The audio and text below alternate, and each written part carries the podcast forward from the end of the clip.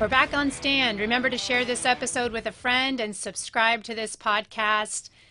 We're back on with Scott, who's telling us about his run for U.S. Senate. And Scott Parkinson, how can you win as a Republican for the U.S. Senate in Virginia? Well, listen, I don't think that it was a fluke for Governor Youngkin to win. I think that there were real policy differences between him and Terry McAuliffe, that his campaign did a great job at laying out and making the case for a Republican conservative vision. And that's what we're trying to do against Tim Kaine. Uh, we know that in Virginia, the rural voters sometimes think that their vote doesn't matter. Governor Youngkin, through the spirit of Virginia, is investing in a big way in the Virginia Republican Party, and we're going to boost that turnout in the rural communities. In addition to that, the parents' rights movement has resonated in a big, big way in Northern Virginia. And it's not just in Loudoun County, but also in Fairfax and Arlington and Prince William and elsewhere. Uh, this is an issue because you have so many families that care more about the future of their children mm-hmm. than a progressive ideology that has traditionally encompassed Northern Virginia. So we don't have to win 55% of Northern Virginia to win statewide in Virginia but we can't take 31 or 32 percent like Republicans often do in these statewide races in Virginia. So we're going to fight for every vote here. I think that there's a lot of soft Democrats, a lot of minorities that are interested in the parents' rights movement that are ready to, to basically shun the Democrat Party. And they also see Joe Biden, who has become such an unpopular figurehead at 1600 Pennsylvania Avenue, he's tied with all this corruption. He's you know obviously struggling uh, with his own mental stamina, and I think people are are very very sour on the Democrats nationally. So I'm obviously hoping for a big big Republican sweep in 2024. But whatever happens nationally, uh, I think is going to be led by what happens here in Virginia, thanks to a lot of the groundwork that Governor Youngkin is doing and those investments that he's making statewide, not just in the state Senate races for 2023, but in the way that that'll pay dividends for candidates like me in 2024. I think you have some strong points there. It reminds me of comments that Democrat leaders in Virginia have made, uh, similar to what Elon Musk put on Twitter, I don't remember how long ago, that the Democrat Party has allowed people, leaders within the party, to move so far left that it's detached itself from what used to be its base. And as a result, a lot of people who haven't moved, like Elon Musk put this picture up, he hasn't moved.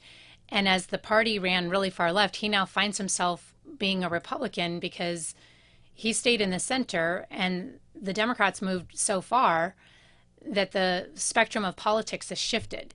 And so now Republicans are now encompassing all these people who used to consider themselves as moderate or even left of center. They're now finding themselves in, you know, pretty much in the middle of the Republican Party. Uh, it's not because Virginia has changed, it's because the Democrat Party changed. And I think it, what you're saying is Tim Kaine's voting record shows that, that it's gone so far left, it doesn't really represent the people in Virginia anymore. I know Nikki and I have been talking about that. Nikki, you had a question that we were talking about that you wanted to ask Scott too.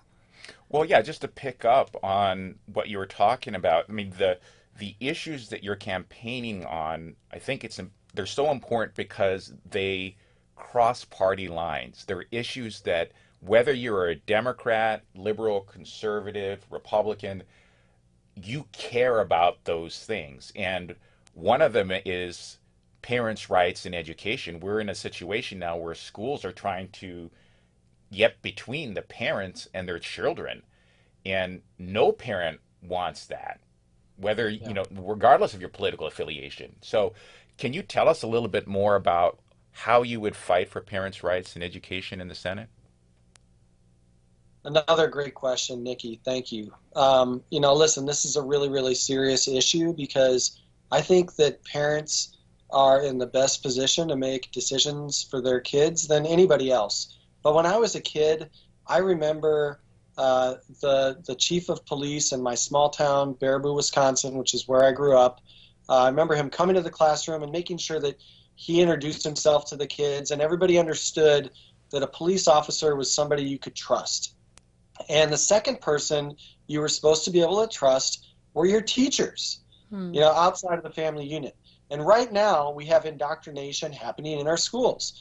And a lot of parents, like me, realized that this was happening when kids were learning in 2020 and 2021 on a laptop, not in the classroom, because many of us were working from home in the coronavirus era, and we got to we got to witness firsthand that sort of education that they were being given. And I think the parents started to step up leading into that 2021 election with Glenn Youngkin and said, hey, this isn't right. We want our voice back because we are the uh, defender of our own children and what the, what's acceptable to them and what's not acceptable. You know, I have a little story. My daughter was still in public school in sixth grade. We got her into private school in seventh grade. But in sixth grade, she comes home one day and she's totally upset. And I said, What's going on? And she says, Well, you know, the kids at school were talking about vaccines. And, uh, you know, I told them that I wasn't vaccinated. And they said I couldn't sit with them at lunch. And I, I just want to get the vaccine. And I said, You know, um, I'm sorry, sweetie. Your mother and I, we've talked about this. We don't think that the vaccine is safe for you. You're not going to get it. But I'll tell you what, if those kids keep talking to you about this, tell them to have their parents come talk to me about it. And you know, the the uh, medical freedom movement, I think, is a big part of parents' rights. It's parents' responsibility to make sure uh, that they do the research related to vaccines, related to uh, mental depression, uh, you know, all the issues that I think a lot of these kids are facing right now uh, because we're basically a lost society that's uh, far too many families are, are completely godless if we're being candid. And we need to have faith as an anchor in our lives. I think that it, it breeds better outcomes. Um, and so that also means that you need to take charge of your family and make sure that you're going to church and, and uh, you know, introducing your children to the gospel. I think that's a very, very important thing. Now, obviously, there's a lot of pe- people uh, that are unfortunately having children out of wedlock, uh, and you know, we're grateful that they chose life. Uh, but we also want them to to feel accepted in the church community, and I think that that's also you know just something uh, that that my church certainly focuses on. Um, you know, the last thing I would kind of say about the parents' rights movement obviously the LGBTQ crowd has been loud and vocal for 50 years. And at first, it was, you know, kind of just like gays and lesbians. And then you got the T in there and the Q in there. And, you know, now there's a plus. Do you know what the plus stands for? I mean, it basically stands for what they now are terming MAPS, minor attracted people, pedophiles. And I don't think that that's actually what the gay and lesbian community stands for. I think that there's a lot of responsible adults that don't want government in the bedroom, but also agree that children shouldn't be groomed. And so I think that's a big part of the parents' rights movement in taking back our classrooms and ensuring that they're sticking to math and science and reading and not, you know, indoctrinating kids on you know diversity, equity, inclusion, and CRT and all this other nonsense. Yeah. Let's transition, Scott. It strikes me you're in the state where Oliver Anthony is, the singer who sang that apolitical farmer song, Rich Men North of Richmond. He says he's apolitical. Um, so, as senator, you're going to represent farmers like him and the millions of other Virginians whose views are captured in his song. So, for those who haven't heard it, he sings about um, how all these DC insiders they want to have control. He wished politicians would look out for miners, meaning in the resource development community, not just miners on an island somewhere, meaning Jeffrey Epstein's island. Um, we've got folks on the street with nothing to eat and people abusing welfare. What's your take on this song and the DC insiders? We've got about a minute or so for you to sum up everything. Well, I mean, it's a loaded question for sure, but I think it goes back to 2016. Donald Trump fought for the forgotten voter. And mm. right now, the forgotten voter feels like politicians, career politicians like Tim Kaine, have completely lost touch. And there's too many of those folks in Washington, D.C. Uh, I think that Oliver Anthony and his music is representing that class of American citizens that do not have a political base. You know, the song that that replaced as the number one song in America was Try That in a Small Town by Jason Aldean. This isn't just another one of those flukes.